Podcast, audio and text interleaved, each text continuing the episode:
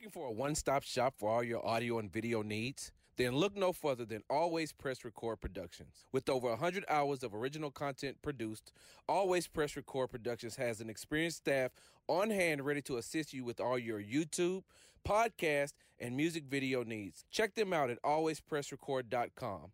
Once again, that's alwayspressrecord.com. And remember, they press record and you become the star.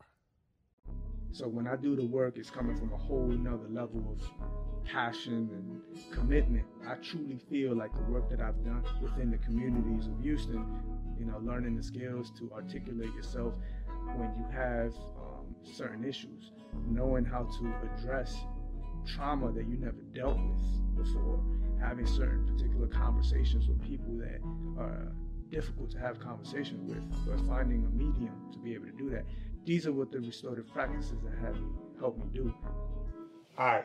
So in Houston, Texas, over 70,000 people are trapped in the criminal justice system without being able to afford an attorney. 71% of those people that are trapped in the criminal justice system are um, receiving inadequate defense. Now, that's about 50,000 people. 50,000 people. Think about that. That's the same amount of people at Texas A&M College Station. Now, this is a problem, and the problem is leading into mass incarceration. Now, we have access to all these numbers, all this information, but the bigger question is, what are we doing about it? Now, Restoring Justice is a nonprofit organization which is offering loving and holistic legal uh, services to the oppressed and the forgotten. And today we have the CEO and founder of Restoring Justice, a defense attorney, um, a father, and a husband, and a good friend of mine, Drew Wiley. How you doing, man? Carlos, thanks Welcome for having to me. To the show, man. Yeah. How you feeling? Good. Good, good. Well, um, to intro, um, the way I met Drew, um, while I was at KIPP Houston High School, um, I was working with an attorney that was coming into the school, um, as I alluded to in previous episodes, um, coming in and speaking to my students about what to do when they get pulled over, certain laws to know, and information that I thought would be impactful for uh, my students to have. Um, and within the, that time that I worked with her, her name was Christina uh, Beeler, um, we built a relationship. And she hit me up one time, one day, um, with an email telling me, hey, there's this guy, um, he's an attorney, and he would love, and he has his own nonprofit organization, and he would love to learn more about uh, restorative practices within a school system. Um, and I remember it was very quick. Um, we got in contact, and I met Drew for lunch um, and he paid for lunch, which was uh, pretty good. and um, we we just had an organic conversation about restorative practices in school and how to f- help the community and the people. And it just seemed so genuine. Um, his take on it and his views on it and the compassion with it, and it just felt real to me. So um, I got a good impression from this guy, and I wanted to uh, bring him to the show and have uh, have my audience experience um, a conversation with a, a, a defense attorney that has his own nonprofit um, trying to build this restorative work not only within schools but across the country. So uh, the first question I want to ask you, Drew, um, is what got you to, what inspired you or influenced you to start your nonprofit, Restoring Justice? Yeah, um, you know, there's a lot of factors that went into to it. Obviously, a lot of kind of inspirational moments. Um, the most tangible one was um, when I was the summer after my first year of law school, and I was Hmm. um, I went to law school to be a tax uh, tax lawyer. I was a tax accountant before, and I thought they'd let me be a glorified accountant if I had a law degree. Gotcha. Um, but I got worked at a death penalty clinic at the same time as I was doing my old accounting job. So in the mornings, I was doing accounting work for oil and gas company, and then uh, afternoons and nights representing folks on death row, where I would go to death row. Um, I had never really had much exposure to the criminal justice system, other than maybe some, you know, college transgressions that my parents and resources could quickly handle and Yeah, take yeah. care of. Um, and I saw what Jefferson County, Beaumont, Texas did to a man that was very poor, mentally ill, Hmm. black.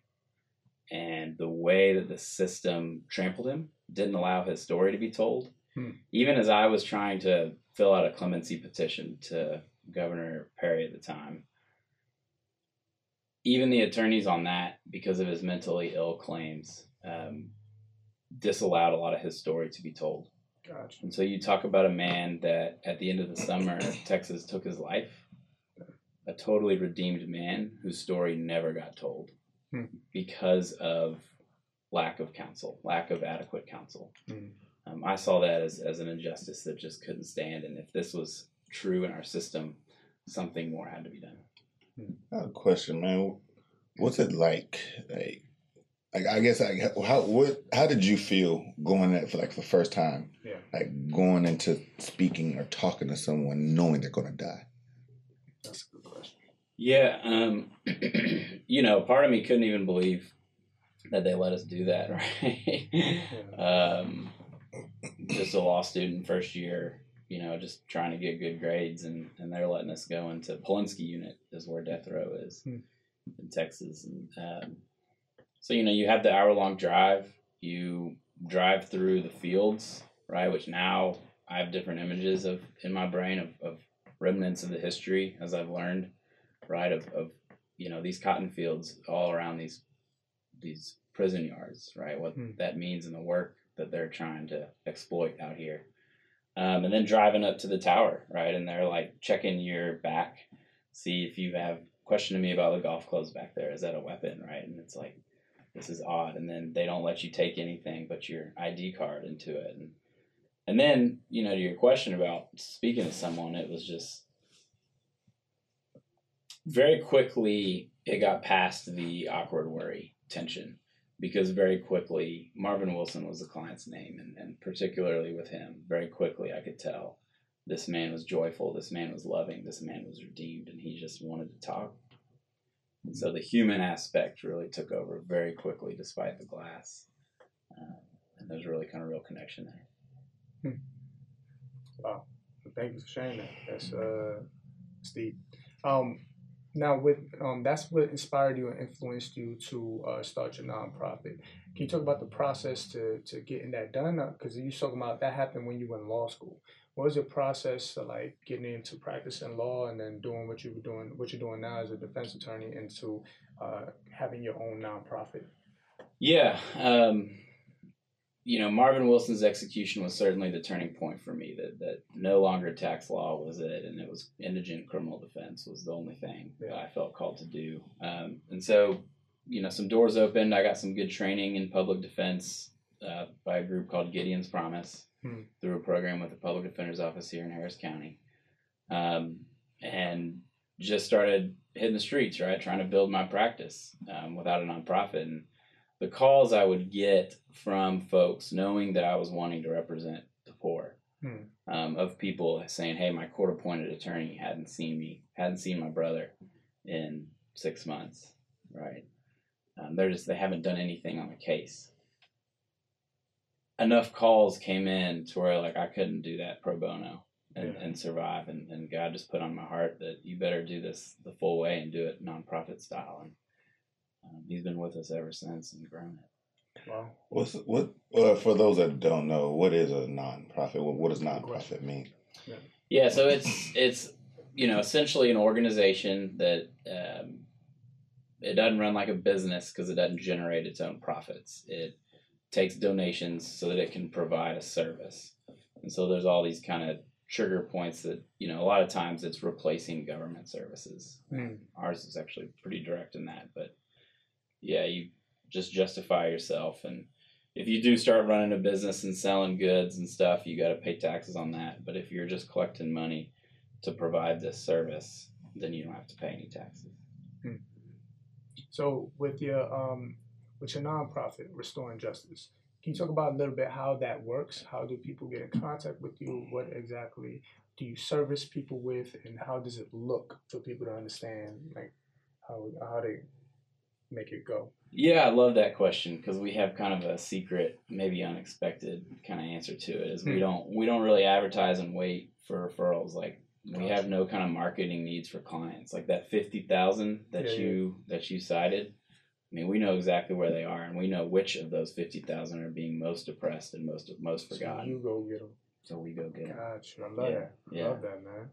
That's awesome. Now, um, what was that like? What is the most difficult thing for you being a defense attorney, especially out here in in Houston, Texas?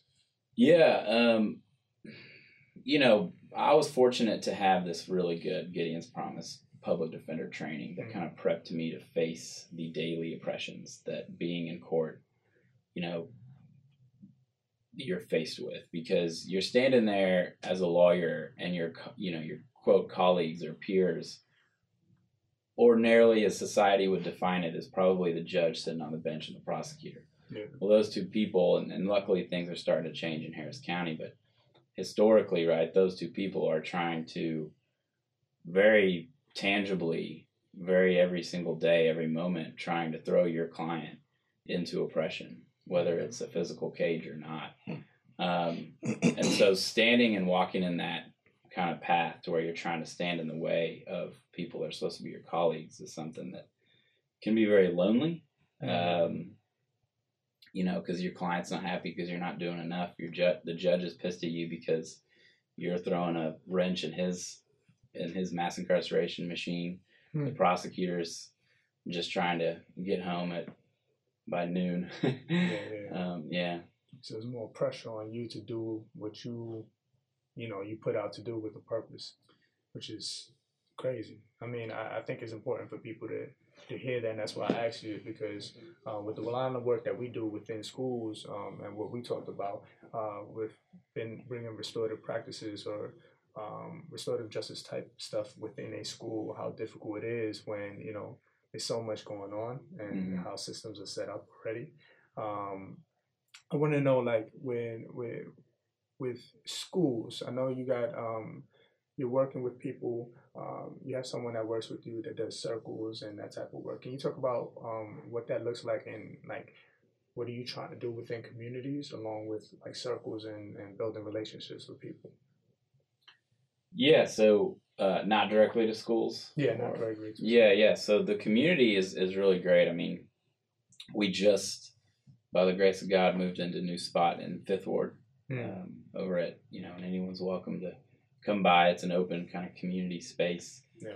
Um, over on New Orleans Street, but um, what we're doing there is really opening it up to allow communities to come in and directly engage with mass incarceration. Mm. So we've got volunteers that are meeting directly with clients, those most oppressed, forgotten, voiceless clients, Yeah. to really help lift them out and really trying to start organizing circles to allow a healing process, really the restorative justice of people that are facing the traumas of that oppressive system. Gotcha. That's awesome.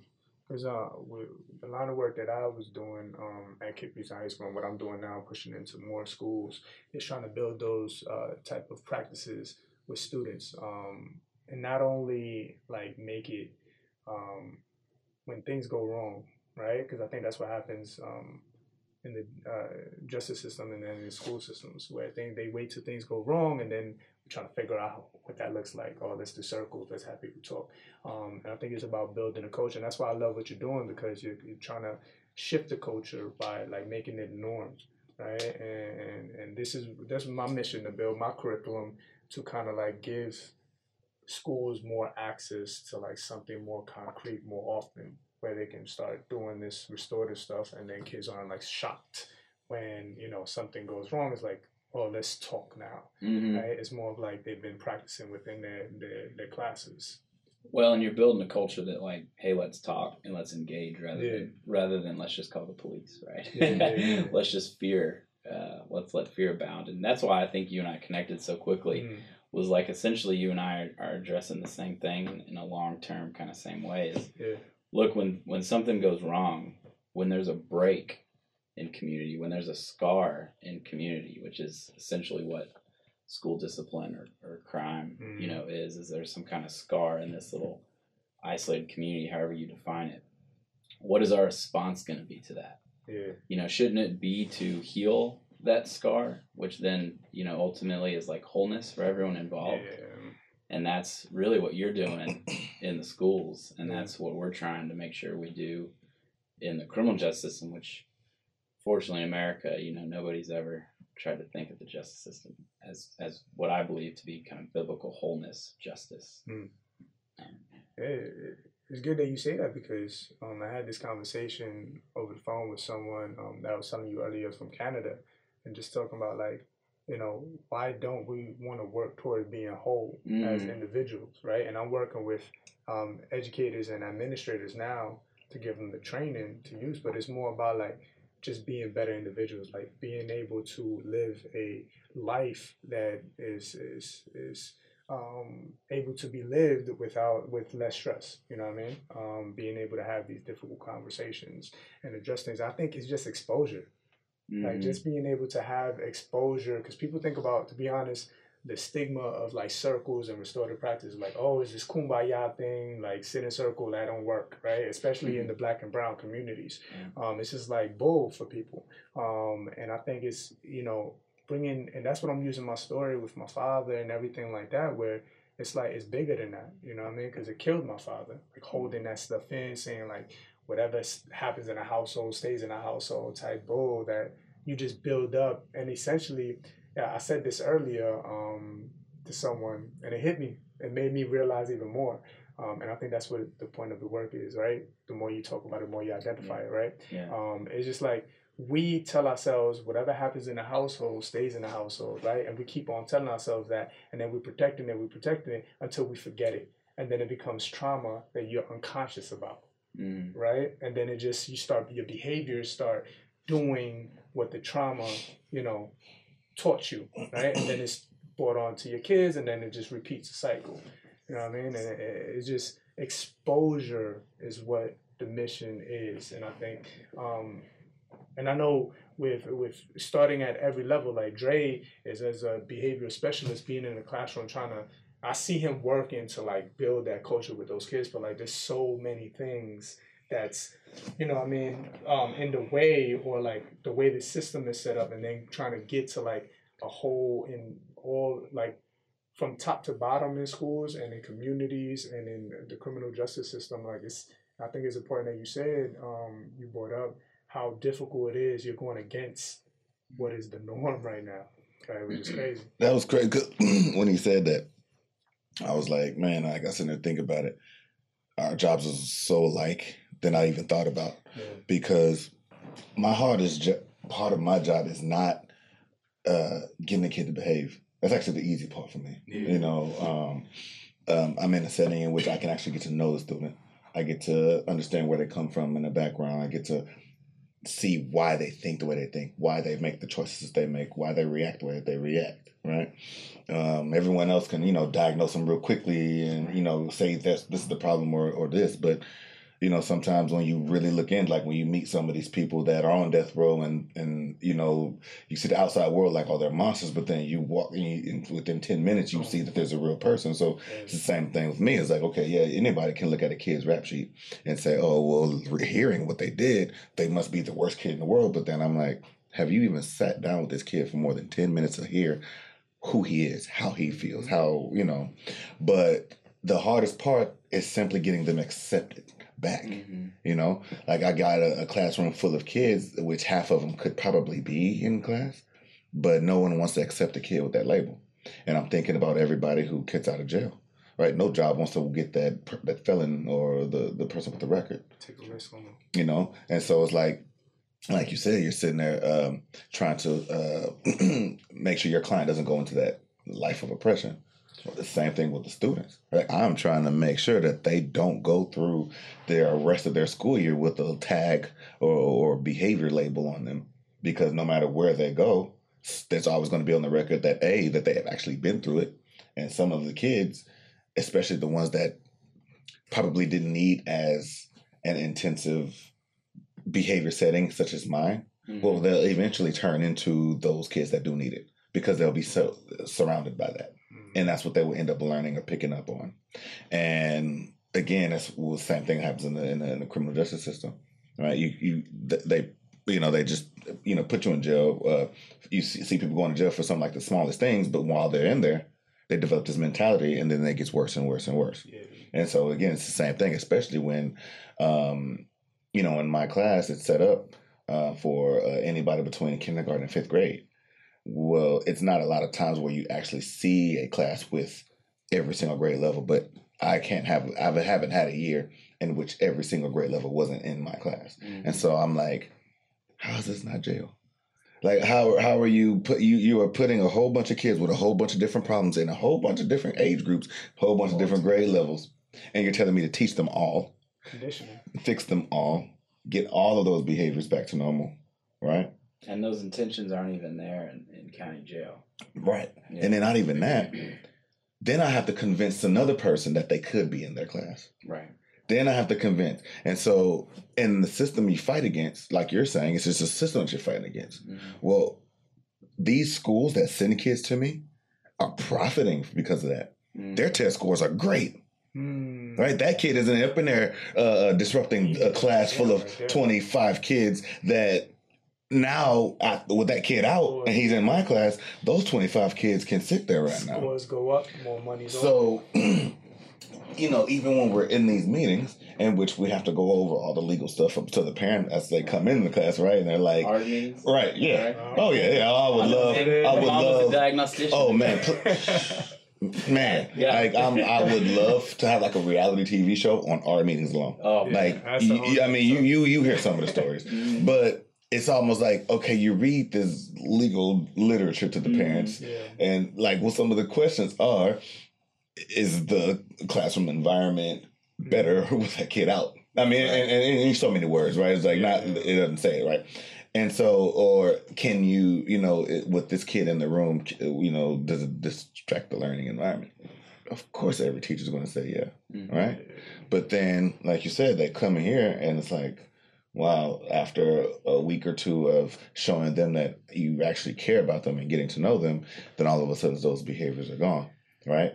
But are they willing to be accepted? Like all the schools that send kids do they ever check on them and, see if their behaviors are good enough again so they go back? No.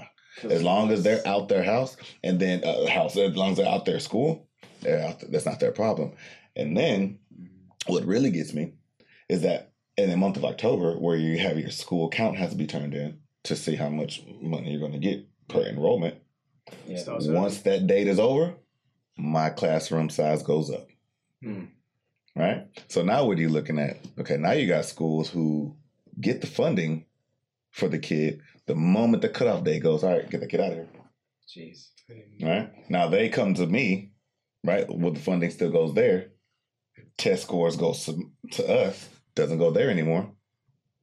You know? And so now all the good schools, you know, the the, the high scoring schools, oh man, if they don't if if they see a kid that may not fit their you know, ideal version of a student or if they don't see a potential in helping that that number go up, Let's Oh man, hey. not call it Oh, what what is he is he not doing his work? Is is he Yeah. sitting there without writing? Oh, that's a behavior problem. You know what? Let's track it. Yeah. Let's track it, right? Or let's say a kid does have some behavior problems, and we all know that, uh, you know, sometimes, you know, I'm saying sometimes, majority of the time, behavior problems reflect the lack of knowledge in the classroom, right? If I'm not, if I don't know, if I don't understand, if I'm not, you know, if I can't cognitively, under- you know, get, I'm gonna act up, I'm gonna act out, I'm gonna do something to get attention, Yeah. right? So, Or so then, okay, well, now I got this kid who starts to act up, right? Yeah. Now I got a kid who's acting up and who's low performing.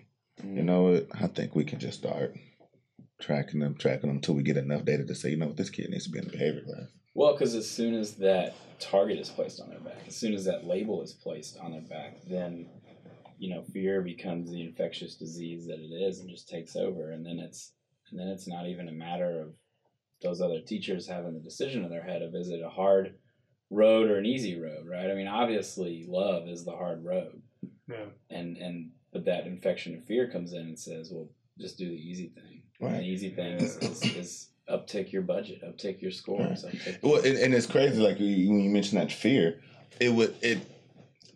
It was funny how I would see people come into my classroom, whether it be you know someone from the district or, or a program specialist, and they would immediately change their mood when looking at my kids. I'm like, Mm. just because of the title of my classroom, It's hard to- they yeah. come in and just immediately look at each and every kid like something's wrong. I'm like, you walked in when they were sitting down, Mm. doing Right. work, Right. right? Kid just came up to me and asked a question. Go sit down. I'm like, what do you mean? Wait a minute. I didn't even say he was doing wrong yet. You know, but the stigma, right? Because my class is called behavior support class. When that kid got up out of his seat to come ask me a question, it looked something wrong. But if I were in the gifted and talented class, or if I were in this class and that kid got up, oh, it's cool. You know, You know? It, it's conditioning in both ways because um, when I was at KIPP, I was also a 504 coordinator. So I work with the ARDs and these meetings too. And what I noticed is a big part of the struggle in those meetings, like I, I felt like at times, some of those um, meetings, I was like a motivational speaker because it was like I had to convince the kid of his abilities or her abilities because because they've had been conditioned to believe Something's wrong with them. there's something wrong with them. And I'm like, and and the, it'll be for the I've had cases because 504 isn't what they call the extreme situations, right? It's like kids have like a um they're diagnosed with something and it isn't that bad, but they need to place them somewhere, right? When I did the five for coordinator, yes, Yeah. prep is more about uh, protection from your dis- uh, disability. Yeah, yeah, yeah. So it, whether it's severe or not, yeah. it just puts uh, it, there's laws that protect uh, schools as well as employ Yeah, uh, and, yeah. and places of employment from um, pretty much making decisions based on your disability. Yeah, yeah, yeah. You know, so you can uh, even college students take their 504 Yeah, take to college, Yeah. and then they get certain accommodations or stuff Right. like that. But I remember like that was just like the struggle was like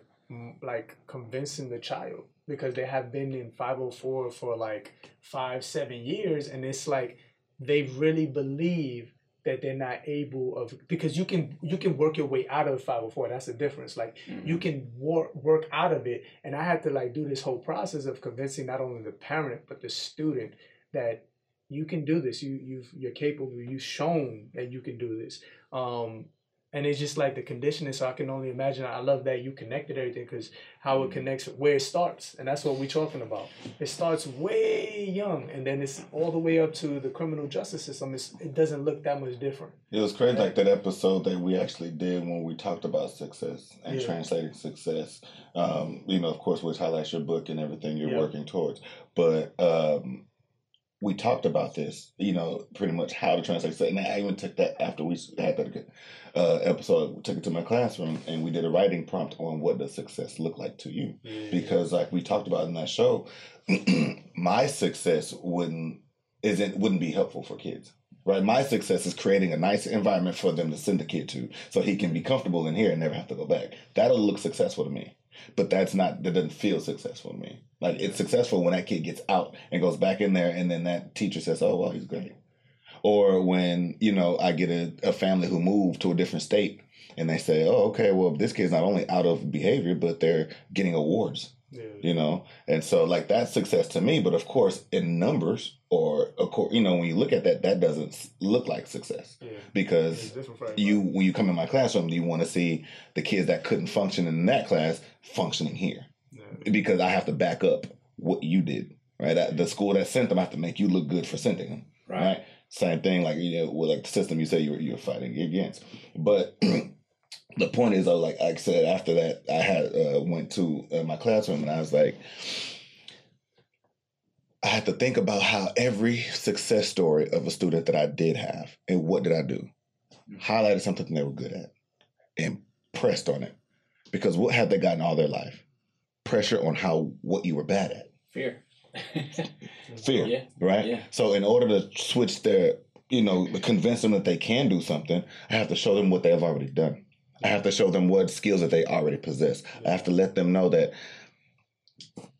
And I even tell my coworkers, I'm like, sometimes when you read some of these incidents, you gotta give the kid, he's a genius. Right. Like, of course, it's bad, but to think of a way to do what you did that was bad lets you know that you got some intelligence somewhere in there.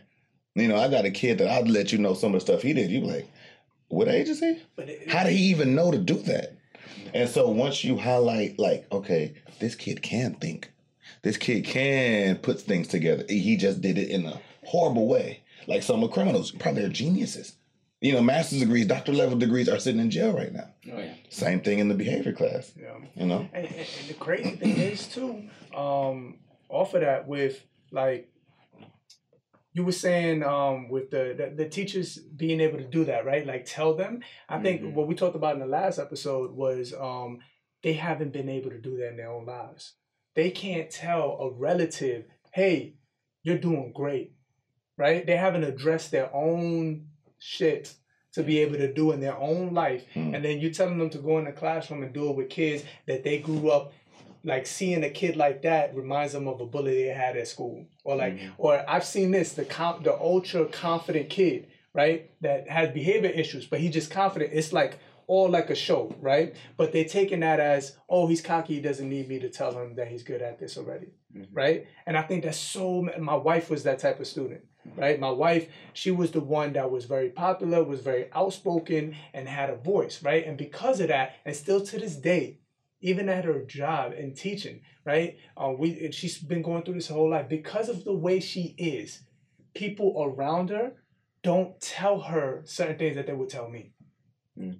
because yes, right? They, Yes, Because it's like, yes. oh, she doesn't need to hear this. She already has this, that, the third. But yet, a compliment like that is something that can change that person's day, right? We hear that all the time. But like, it's hard for them to do it because they have this bias, this unconscious bias, right? In that moment. And I think that goes from school all the way to the justice system. And the crazy thing is, it starts early, but you have so much support. Like you're you're you have more opportunity for support, right? Where teachers are like, you may come across one teacher or you know someone that could The change your goal life. is there. Yeah. Yeah, Mhm. but when they get older, uh, it's, it's gone. It's like you figure it out by Nobody gives yourself. a shit. Yeah, nobody There's gives a no damn. goal there to treat anybody, and that and that fear feeds right. I mean, that's you talk about the whole spectrum and those students that are coming to your classroom.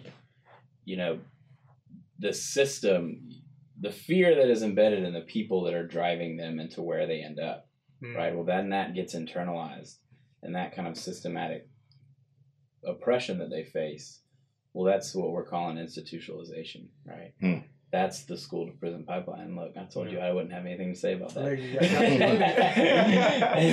got man, that, that but no, that is that is so on point because like when his kids come to me, and one of the things that I'll and, and most people don't understand is I can't wait for the first meltdown. Mhm. That's the most honest time you will ever have a kid or, or, or in experience with the kid is Mhm. when they're having a meltdown. Yeah. I've heard so much that goes on at home that went on at the old school that went on from the teacher in the midst of a random meltdown. Right, just simply listening to them as they're screaming, as they're saying, uh, you know, everyone hates me. Da, da, da, da, this person did this, and it's like, okay, well, let me listen to this right quick. You know, I'm not going to shut him down right now. You know, most people will say, no, you're disrespectful, you're yelling. No, you got to listen. Like he's literally telling you everything that someone's ever did to him, ever told to him, right? Mm-hmm. I mean, most of my students, because remember, when a school, you know, has an ARD, you know, meeting and they make that decision that their kid is going, you know, is eligible to be in a special education or could go to a behavior class. From that point on, they just let them do whatever they want because they know that, oh, yeah, we know what direction we're moving Yeah. in, so don't worry about it, right? So before they get to me, they probably had a month or two of going whatever they want to do, of going crazy because they needed to collect that data to prove that they should be in a behavior class. You know, a lot of my kids spend most of their day in the front office. A lot of my kids spend most of the day in the back of the classroom, not even doing anything. Well, and that's You know? what and that's what happens in the system. There, Yeah. there, there Exactly. are active police decisions on where to go, and they've got their guys, and they tick them, and it's like that's a trespass, that's a traffic ticket. hmm We're building it up. We're building up those misdemeanors, and eventually we're gonna get the felony, and eventually we're literally gonna throw you away and lock the key and, and never never let you out again. Right. I mean, and, and again, it's exactly the same way, right? Like the idea of jail, right? Like, oh, I'm gonna send you in here for three years, and after that, you should be okay, right? Uh, you're th- you're throwing kids in the behavior class with other kids, and even and again, when you walk into my class and you see just all the ones like, you wouldn't think that the behavior class would have 11, 12, 13 kids in there. You know, this is special education, smaller setting behavior class, right? But kind of like you shared about your wife and how um, there's this stigma about her that she doesn't need the help or she doesn't need that feedback, right? Yeah. Well, no one thinks I have a problem with 11 kids with five different grade levels. Because you can handle it. Yep. Because once they get in my classroom, yes, physically they're not running out anymore. I'm not calling parents left and right. So parents think, you know, feel like, oh, this must have been the right thing because now my phone's not ringing every day. Now I don't have to come up and get and get them, you know? And it's, and it's, every time you think about it, it you, you, you, you get outlook of a bigger systematic issue, right? Mhm. Because you're looking at So, a first grader. Why would I ever get a kid with only one year of school experience? Think about that. Hmm. Well, what typically happens to a first year, first grade teacher, someone, some small uh, lady coming out of college, you know, and teaching first grade. Oh, she's going to get the worst. But they always give the newer teachers, and they give the tenure teachers the best behave, and they get them right. So now you got the little girl who just started teaching and getting the worst of the worst. She's probably burned out after week three because she never experienced a kid that like that. Oh, now okay, well now you got and I've, I've literally seen it. I've seen a teacher leave after half of the semester because she literally couldn't take it. But the kids in her class were deemed special ed or behavior problems. mhm. Well, this this whole spectrum, I'm just, and I can share a story because he's he's asked us to. I mean, it, this whole spectrum can be seen in, in this one case that we dealt with this week. His name is Kevin, and, Hmm. and he had real serious trauma as a child, like been now been diagnosed with PTSD from something that happened, right? And and so he got labeled, and he had anxiety and a personality disorder. So in schools, right, he was growing up, didn't have the recognition like your classroom can have, and so they just labeled him in that fear, and he's just been slowly institutionalized, and and his mental illnesses never went diagnosed, and so now he's an adult, and now he's arrested, and he's got his first kind of potentially serious violent assault offense. Hmm. And his court, and so we've gotten to the place where there's not even the good intentions, and so the court-appointed attorney has just sailed him down the road, right? And so he literally had been sitting for a year and he had only seen his court appointed attorney two or three times. No defense, no plan, nothing for this guy. Our counselor, when we took over the case, our counselor started seeing him and he said if nobody stepped in, he would have harmed himself enough to the point where I think he would have died in a month. Hmm. So you're talking about this harm that's happened on this one body. I'm seeing it on the on the back end of what you're seeing on the front end. Hmm. Is it literally was going to end this man's life. And at the last second, we were able to come in. Our attorney stood up for him. He, he was the prior attorney was going to do six years prison, sign it away forever. Our attorney came in. They didn't even know what to do, and they stood up and dropped it to a misdemeanor time served. We pulled him out. We got him into a 90 day program. Our counselor is going to see him. Our social worker got him connected. The volunteer uh, brother is walking through that trauma with him now. And so, you know, the organization's saving lives, but what it takes is you or restorative justice or on the back end, restoring justice to step in and be that stop and say, system, you cannot impose this Yeah. oppression and fear on somebody. We have to enter love for this person's life at some point Yeah. And it's just got to happen at some point. So I love that y'all are doing it early, and hopefully y'all do your, your work well. Right. And we don't- Dude, I was, I was just sitting there thinking about that. I'm like, it's kind of ironic, right? Like, I would get the kid at an early age, That's high right. school right here. To the, the, It's That's like right. it's like yeah, the line, Hey, the, hey, chain, hey. the chain. we got our own business started right on nine started right here. No, but I, I think it's uh it's crazy because um like you said that would have killed him. It would have ended him, right? Mhm. Um, PTSD that may have happened when he was at the the kid's age that DeAndre Mhm. deals with, Yeah. and that's literally that's how I'm looking at. it. That's what happened to my father. Mm. My father ended his life due to a bunch of trauma unmet, right? Unmet needs, right? And it's, he talked about like I remember my father was alive. He would tell he was in the era where the teachers could put hands on the students um, if they got permission from the mother Hmm. or the parent. And my my grandma gave him permission, and he was labeled as a bad kid, and it wasn't be sent to a room. Um, with another person that can talk to you different, it was I'm gonna beat your ass in front of everybody till you start behaving and that trauma like messed with him so bad and that i remember the, the and just the anger and the the the, the way his pores rose when he told that story, like he got real upset.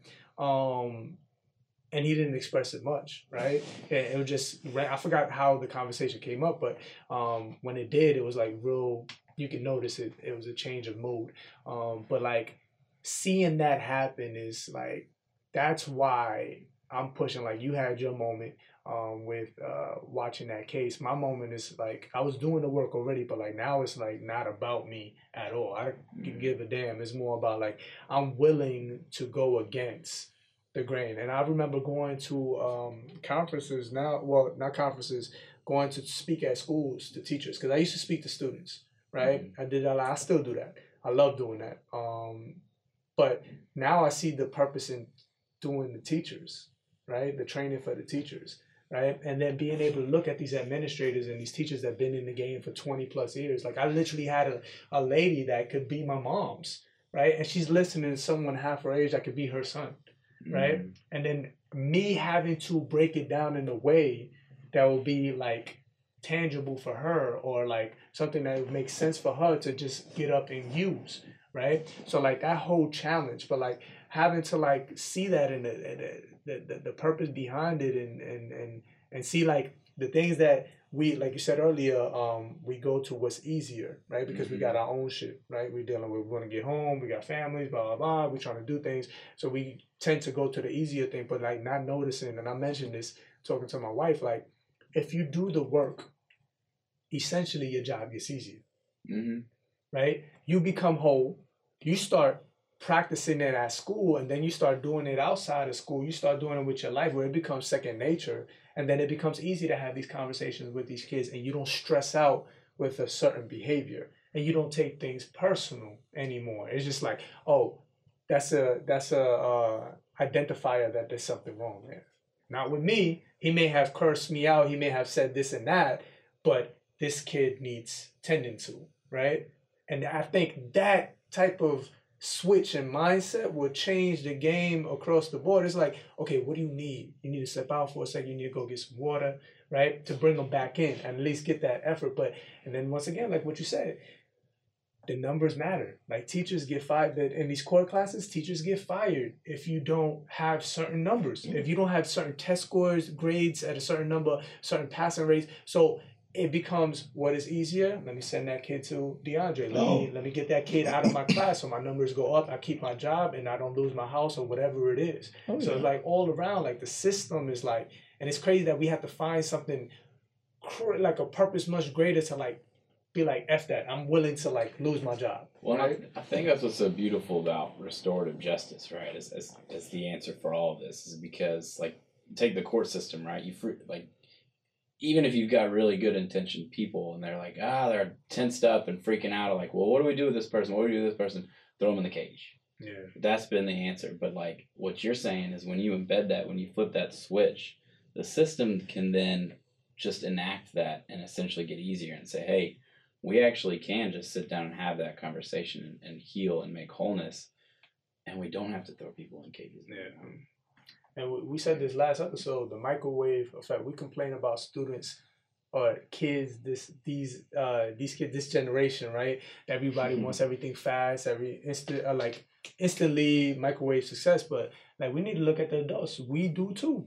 Like mm-hmm. everybody like you just said like let's get the microwave effect. Just throw him in a cage right? Yeah. he say something crazy throw him in a cage. And it's just like oh this lesson is going to shit. Just let's get rid of this kid, right? He's missing my whole lesson. No, it's crazy. It's like I'm looking at who we're thinking about like teachers. Like you get more warnings as a teacher than you've given this kid. Right? I mean, teachers don't get say, all right, well, you after your first year, low numbers are going to send you to the worst school where all these other teachers are worse, and hopefully for two years you come out and right. Yeah. No, it's like you get an improvement plan, you get a mentor, you get all this stuff when That's you're doing all of that. But why my point. kid after first grade gets into me, yeah. one year. Is, one year after first grade, I get this kid. The, the, powerful to a different standard, and, yeah. and guess what that's called?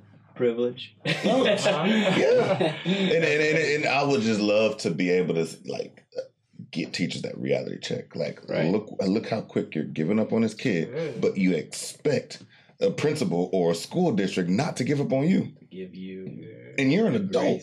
Dude. You know better. I, You know what I mean? I just had this meeting, right? And as I was speaking, um, the principal had uh, principal had had the meeting, the PD with the teachers about like cell phones, right? And they were saying like the kids are taking over with the cell phones, this and that. Meanwhile, when I do engagements, like I said, I go for the whole day. So like I don't like just going and speaking and then not seeing what the culture's like, get a feel. So I went to classes. I was in classes. I was engaging with kids. I did a little speaking in classes and like that was a part of activities in classes. So I was eh, like I was a part of the culture for the day, right? Um, and then I spoke to the teachers at the end of the day. And the class that I was in, teacher's a boss. Like she's teaching, I think it was philosophy. Yo, I swear, like it was like, and the kids are. She's. This is the thing. The kids were allowed to be them. She didn't change how they interacted. She just kept the conversation going and redirecting, right? The conversation, but didn't allow like allowed them to express themselves the way they express, right? Um, within the confines of the classroom, right? But uh, the cell phone thing, right? I'm yo every class. She was like, we're talking about the water situation in Flint, Michigan, right? Mm-hmm. And all right, she everybody take out your phones, look up the statistics and this and that. Boom, they pulled it out. Boom. She said, put it away, and then started a debate. I was in every single class. Some classes were more rowdier than others, but she allowed each class to have their own identity. Right now, I felt that I had to get some years. Like I was a product of it, like getting straight out of college. I needed to move out my house, and I went and got a teaching job, and then I had to learn. Like that doesn't happen out of college, right? That takes years. But like the work that goes into it, like putting in the work, like I'm, I'm sure she built those relationships. She Mhm. allowed the kids to be themselves. And I felt this when I was at KIPP Houston High School. Like when we did circles, teachers will feel a certain way because it would look different to them. But I'm like, that's bull. Like let them be them. And I let kids like um the kids in my class were predominantly um were predominantly uh African, right? First generation, second generation um African kids in America, right? Um and their experience is totally different. Like I had a bunch of kids that from Nigerian households that is very strict. There's no communication. There's no like there's no restorative anything, Mhm. right? So like l- allowing them to get time to in a in a space that looks totally different than them going and these are good students. These are kids that are outspoken and they have all this personality, but they're getting straight A's in the class, right? Because they have that discipline at home, right? But it, it, looks different to do restorative. It looks crazy. So like building that and giving time to see, like I had to sit back and be like, my way don't work. Like my my privilege, you know, way doesn't work. Like I need to understand that I need to do certain. To- like the class was legit majority of those students, right? First generation, second generation African students, and I was just like, yo, like, and the way we build into the stuff that they got to talk about and express, and I learned about their households. I learned about like the the, the things they deal with on a daily basis, and all of this um, in a predominantly Latino community, which is crazy. You know what I mean? And like seeing that, I was like, whoa, right? So getting to that point and doing this speaking engagement um, to the to the teachers, like they're complaining about cell phones and the kids having control, right? So what we're gonna do? We're gonna take cell phones at the beginning of the day. I was like, what are we doing, right? What what is that gonna help, right? Because at the end of the day, like the world is changing. Like we are so there's so many things like, and I'm sure you feel like this with the the, the criminal justice system. So many practices that are so outdated. Like, what are we doing? Why can't they use cell phones? He said it fear based. Yeah, Fear yeah, based. exactly. Yeah, he's Uh, scared of what happens when I give them freedom to use Yeah. a phone. Oh, then it's going to this, and then they're going to this, instead of saying, "Well, why can't I, like, uh, be confident in myself that I can control that?" Ex- Right? exactly. And, and then that's the same thing, you know, uh, like kids, right? Like uh, what I deal with, they've been trying, they've been trying to shut them down for the longest, right? This hyper kid, this this angry kid, shut the behavior down, shut it down, shut it down. Why don't you steer it? Exactly. You're not going to shut down a lot of these the the makeup of what what makes them who they are. You're not going to shut it down wherever they got it from. Like some of these rages that you see come from those parents, come from their parents, or come from somewhere you know within the family as well, or some from the environment that they came from. Mhm. And you have to understand that, and it's not going to go away. But what you can do is you can help them focus it on something else and start using those same skills that they use to get in trouble to do something more positive so they can start feeling good about themselves. It takes time, man. It takes time. Mm-hmm. The work that we do takes. This ain't gonna happen in three years and two in two, three years, four years. It's gonna take more than that. And I think like for me, this is my mission is to get as big as possible, so that people will in those higher positions will listen. Listen, Because There you go. honestly, that's what I need to get to. Because, and I, I'm not anything against the schools that I'm working with or anything like hmm. that. It's just that they're so conditioned for years, Right. right? In the hmm. systems that's been working, that made them successful, that kept money in their pocket, that kept the school running, right? And trying to break that is crazy. Like you said, you're gonna be rocking a lot of ships. You're gonna be stirring the pot, and people gonna get upset. It's gonna look different, but I'm willing to put it out there and put my neck out there because it's bigger than me now.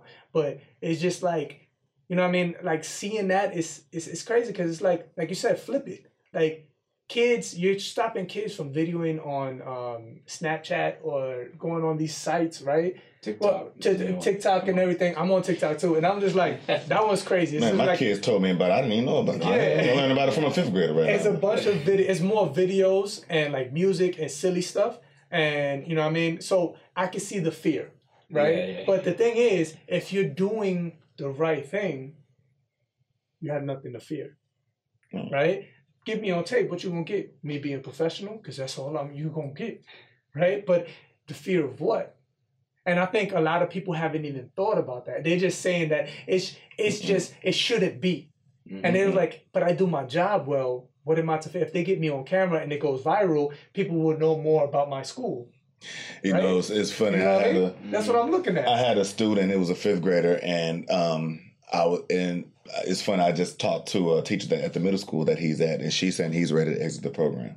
So I was, I mean, he was feeling good about that. But you know, I just remember when he was within our school, and it's a prime example of what happens when I try to get a kid back in regular classes. Like, because for me, I can get you in okay, thirty minutes at a time. Oh, okay, he did good. I do an hour uh, next week. Okay, he did an hour, half a day. Okay, after a month, if he's doing a full day, then he's going back to his regular classes. Mm-hmm. But you have to find a teacher who's willing to even allow him to do that, right? Mm. So, prime example go to say, man, this kid's think um, he's pretty cool, man. He's he's good. He's mild tempered. I believe he's able to at least sit in the class for a few. Comes back after, and and and keep in mind, uh, general education teachers don't really look into the background of a of a student. Okay. So the moment I, I talk to this teacher about getting this kid in class, all of a sudden they go and read their background. oh man, it shows that he has a personality disorder. I don't know if this is going to work. Have you met the kid? Mm, Not even seen the kid before. Already But you first went into the first thing you did was go into his file to see something you can argue to keep him out. It makes Let's me think. prosecutors. Yeah, it, it makes me think of. It makes me think of Tupac. Um, for my younger viewers, Tupac Shakur was a rapper that was very popular in the '90s. but um, Tupac, when he was at the court, and I remember he stood up, and the, it was a big moment. It, back then, there was no social media, but it went viral basically mm-hmm. all over the news sites where he stood up to the judges like, "Yo, like, just give me my sentencing. You haven't looked at me not one time. You mm-hmm. haven't even like it doesn't even seem fair the stuff that's going on. Just give me my sentence. I don't even want to stand. Eh, you wasting time right now because you're not even willing to give me a shot. And I feel like that has not changed. And that was like Mm-mm. 1990. I think the only thing we change, and they're not even changed, like you said, it hasn't changed. But the only thing different is we see it that is happening in way, you know, other parts of life that we didn't even think about it.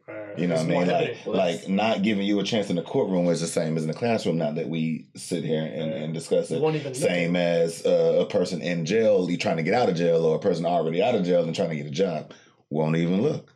Yeah. Right? I mean, it was just that same concept of once you get hit with a stigma, whether it's a minority, whether it's a, a criminal background, whether it's a social economic status, what diagnosis, uh, mental disorder, whatever. Once you get slapped with that, that fear of whatever it is gets kicked in. Oh, I don't want a kid who's uh, economically disadvantaged around me. You know, oh, what if, what if he might take something? Right? I don't want to deal with this behavior kid. He might influence all my other kids. I don't want to do, you know, right? So it's always a fear associated with whatever, whatever is related to discrimination at that time. Well, and and for those folks that are a part of the system, right? I'm a part of the system. You're a part of the system. We're all part of the system. And so everybody, when they walk in, adults or even the kids, right? I, I love the restorative justice court in Chicago. Use the phrase "everybody's just a justice system participant." You know, we're all in the same field, uh, same playing level. But um, but as we go into the system as our day to day lives, right? It's like every interaction with someone else, we have two choices, and it's as simple as that. Hmm. You you you either decide fear and oppression, or you decide love and freedom. Hmm. And if you continue to choose, like Tupac's judge, if you continue to choose fear and oppression, and you're unwilling to engage with other human beings, right? Your heart is then going to be oppressed. Mhm. And the only way, if you choose love and freedom for that other person, that's the only way you're ever going to feel love and freedom for your own heart and release that. Right. Release that. And I think the important part, we get caught up in our own communities, like looking at the outsiders. hmm Like they do that. But we need to look at our own selves in our own communities. We're doing it to ourselves as well. Right? We do it to ourselves where we we're we're we're not um opening ourselves up to have these conversations, protecting ourselves. And everybody's situation is different, but at the end of the day, we need to have those conversations. The mission should be is like, let's cut the bullshit. Let's just let's just talk. Let's real talk. Let's just have this conversation right here. Well, it's the craziest thing to me too, and that's again, you know, why we connected because the whole restorative justice is because what the end game of restorative justice is exactly what that fear and oppression like desires is this like safety in communities. But it's Mhm. like if you give true love and freedom as a society, you know each other, you know your neighbors, you know your classrooms, and guess what? You'll be able to make your community safe, and that is the end goal. So it's like the only way we're ever going to get to that peace that we all desire is to do exactly the opposite of what most people tend to do. it's just like a fear like the fear of like feeling like you don't understand or you you you you haven't been through that or whatever. It's just like most people just want you to be you right? Mhm. just be you and enter the door. Don't try to be like don't try to change your dialect. Don't try to change your swag because you're in a room like and that's why i respect you like because you you look like the type that you just come in the space. Like i came in here a little later than you did. You were here before i was right? And you're interacting with Dre and it just looked like organic like you just chilling right? And it was just like you weren't trying to be anything different than who you are. And that's what i think that's the type of work you want to get to right? And it's just like that's what i'm preaching like restorative practice isn't within the confines of eight hours of the day at school or at work. Mhm. it's something that's a lifestyle right? And at the end of the day it makes your life better and easier the fact that like i remember being a teacher i'm talking from experience being a teacher starting out and just so like going to what's easy like disciplining these kids because it was easier to do. I needed to get home. I had a baby on the way or the baby was here and that was a stressful time so i didn't want to add more to my plate and just going with what's easier. But understanding that that like it got to a point where it became too much. I was taking what i was doing at home at school home. And like that oppression or like that um, neglect was like killing me Mhm. right? And at the end of the day, like if you take the long route, right, get to do the work the right way with these kids, with these with these people that you're working with in these communities, right? Um, essentially, it starts transcending throughout your life, and it becomes like second nature, where you having these conversations from work to the grocery store with a random person to your your relative that you're meeting after work on the weekends you just meeting random people and just having these conversations it becomes second nature right? So when you get back to work, it's like this is what I do all all day. Like this isn't nothing, Right. right? And I think that's what we wanted to get to, um, and that's what we should be trying to get to. Every time you choose love and freedom, it makes it easier to choose love and freedom the next time. Yeah, yeah, for sure, Yeah. for sure. But it's crazy. Well, in my case, love and support. Mm. Right. I That's mean, it's, it like it's so interesting how many people I come across, teachers or people who are associated with education, who really find it difficult to love a child. Yeah, You know, especially the problematic ones. Right?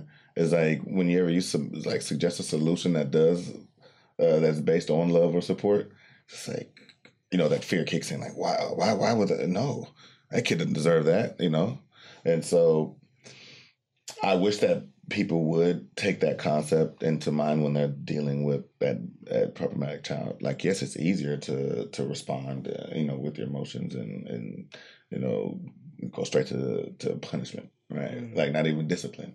We're talking straight mm-hmm. punishment. And um, you know, like I said, because it's easy. It's, it's easier to to do something real quick and and express yourself through the choice you make. Throw them in a cage, right? And so it's it, it's quite uh, funny, like when you um, mention, you know, most people just want you to be who you are. Well, not my kids. Right? They've been told to change mm-hmm. every day. That's, that's, that's They've been told that they're not good yep. every day. And it sucks because I know when they get older, they're going to be simply, they're going to told, oh, well, this is your strength. Just do that. Why can't they be told that early on? Yeah. Right? I mean, because that's what that's what eventually happens, right? Like even if they don't make it in in uh, uh, general education, you know, they push them over to a trade or or just pretty much do something you can do. That's true, right? But if we know that that's what's going to happen, why haven't we designed a program more towards that as a at a at a, at a younger age mm. versus a program that's designed to just ship them out of there? Yeah, you know. Yeah, yeah, it's crazy. Man. Well, and I got to thank y'all for this conversation because I've never explored the depths of the similarities of, of applying restorative justice in these two arenas. I mean, I've always thought of, you know, America's restorative justice is going into schools, and okay, well, I got to drag it back into, you know, there's two different systems that mm. restorative justice should be applied to, but this is helping me see, like, no, it's actually this is the same. Same it's just thing. the same thing. That's why I think it was a great uh, decision to bring you on and have this conversation. Now, we I know it's it's being uh, recorded, but like we're learning in the moment. Like mm-hmm. I'm learning from the conversation, the, the stories you got, and Dre's bringing up uh, stuff, and you know, I mean, we're learning. And I'm actually a lot of stuff that I was saying was off of what you guys were saying. Like, and I think this is this is the beautiful thing of just having these conversations, right? And a lot of what we're talking about is this right here, um, and mm-hmm. creating this type of space for like educators and just like you know, what I mean, it's just like let's cut the bullshit. We all have biases. What are yours? Right? Let's let's just yeah. cut to the let's cut to the, the chase. Like you have you have this type of privilege. I have that type of privilege. I am aware of it, and I mm-hmm. think that will change the conversation. I think what you would when you were talking, it just hit me. I was just like, everybody's trying so hard to be a good person that they end up not being a good person because mm-hmm. they're trying to do the right thing in school terms or in in the justice system terms, what is the right thing? Like, what is the right thing? Systems that work years, centuries ago, right? For yeah. fact, for like factory workers and all that, and it's still being in these schools. Like, we haven't really truly adjusted. And if we look at that, it'll be easier to have the conversation. It's not personal. We want to be better. Let's just have this conversation. This reminds me of the conversation we had about I think it was maybe the first two episodes, and we talked about fatherhood, yeah. and we were talking about how sometimes we had made mistakes trying not to be like Right. Yeah. I think that's what happens when people are trying to be perfect. They're simply trying to avoid the wrong. Yeah. But because you're thinking about the wrong, thinking about avoiding the wrong, the wrong is still on your mind, and eventually your brain is going to go towards the wrong. Yep.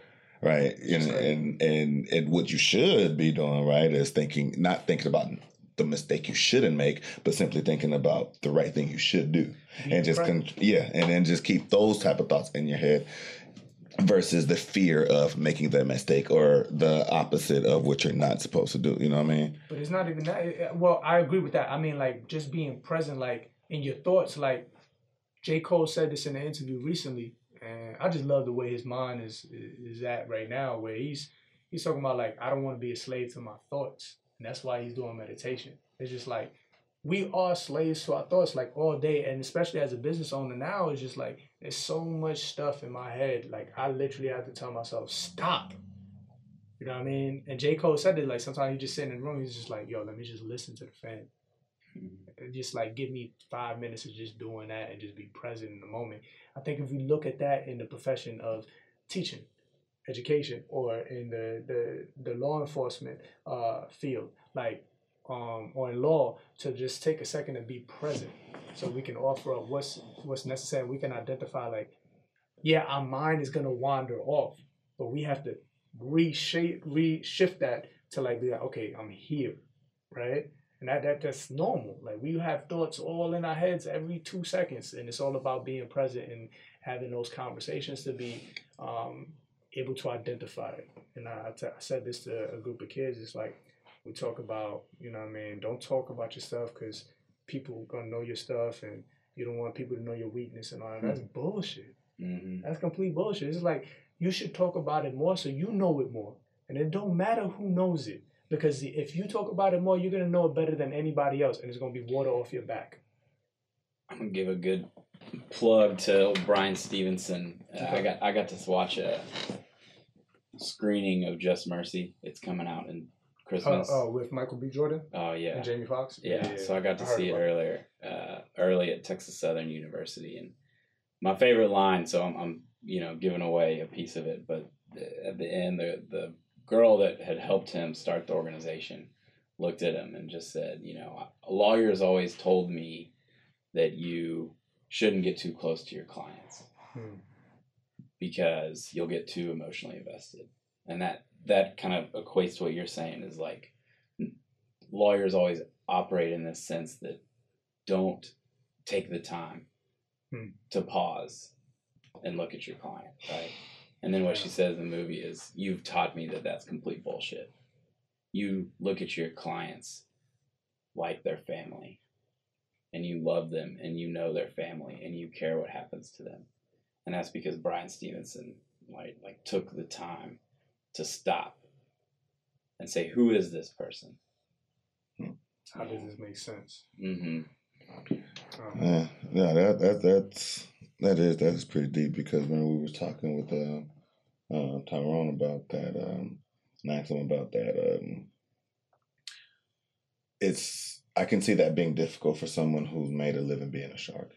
Mm-hmm. You see what I mean? Mm-hmm. It's like you've been conditioned to focus so much on what you do, and that's what made you good at what you are. So to tell that particular person to stop is almost like telling him to go against what made him him. Mhm, You know, um, I can see if they were unsuccessful at it, mhm. right? But you still have your fair share of people that are very, very successful when they are thinking like that. Yeah. You know, and or like like say for example, the prosecutor, right? He should definitely look at the, the defendant. You should definitely not want to get to know that guy because your job is to put him away. You know, your job, your purpose is to, you know, so well, yeah, their job should be to seek justice. That Oh, well, well, of course. and, and, but you're Of right. course, right, the- culture the- the- the culture, right, the- to put them away. yeah. And so for that person, they're not trying to, oh, let's see what kind of guy he is. Like, nah. Right. All I know is he did this. I got to make sure that these people see that this is what he did so they can, you know, put him away. But, It's, it's it's crazy, man. I, I think this is this is what needs to be at. I think this is the best episode we had so far. To be honest, Drew, you came in and killed it. You put flames on this right here, man. nah, you killed it. I think it, it, your perspective is, is key, and I think you you noticing that you know um, it all aligns because we've been saying it, but like having you here and actually being able to articulate that and say that from your field to all the way to elementary and to high school, like it all connects. It's crazy. Like we need to do the work. I think bringing awareness is um, the first the first step. You know what I mean? It's just I know your your process is gonna be years down the line, right? And mine is too. And um, I just hopefully we inspire you guys to like wanna uh, whatever it is y'all wanna impact or whatever it is takes time um, to break old habits at work. And I think like what you're saying, I think the beautiful thing um, now is that it's documented differently. Like even these big entertainers, like all that rah rah at the beginning where they're getting this money, they're doing all these shows, rappers are like killing it. It looks it looks more like that's a show. Because you have other rappers that went through that, like the J. Cole stage, then the Jay Z stage, right? Where it's like you see the growth, the trend. Like, yeah, I was at that time, but I grew I had to grow out of it. This is how I did it. Right? It's it's out there. Um, and I think that if we start using that to our advantage, like people that are in that in those worlds, right, are saying like, no, we need to reflect. We really Jay Z had a whole album about and whatever you may feel about Jay Z. Jay Z was a hot thing back in his twenties, nine, and his thirties, right? When he was the main, whoever's hot right now, he was hotter than him, right? And then he grew out of that, and he had a whole album about reflection and like mm-hmm. I effed up, like I messed up my marriage, I almost lost all my kids, and I almost I I I, I almost lost all my money. This is how I learned how to get out of it, right? Um, just using that to our advantage because that's that's that's key. It's out there. Like it, it's evident that if we don't reflect and we just oppress, right, we, it's not gonna get you to a good place. You're gonna end up like the, a lot of these documentaries with these entertainers losing their shit, right, and not yeah. being happy. Mm-hmm. Um, and that's not what we're trying to get to. We're trying to be more healthy. So, episode eleven. I think this is a great one. Um, thank you, Drew, for coming down um, and blessing us with your with your presence and your knowledge and your background. Dre, thank you for um, always opening up and give us your perspective. Um, episode 11, this is one for the books. We'll be back next time with episode 12. I'll see y'all later.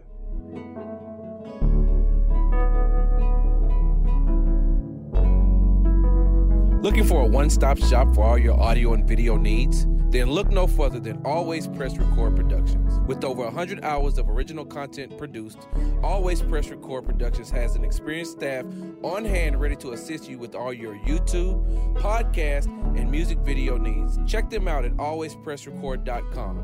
Once again, that's alwayspressrecord.com. And remember, they press record and you become the star.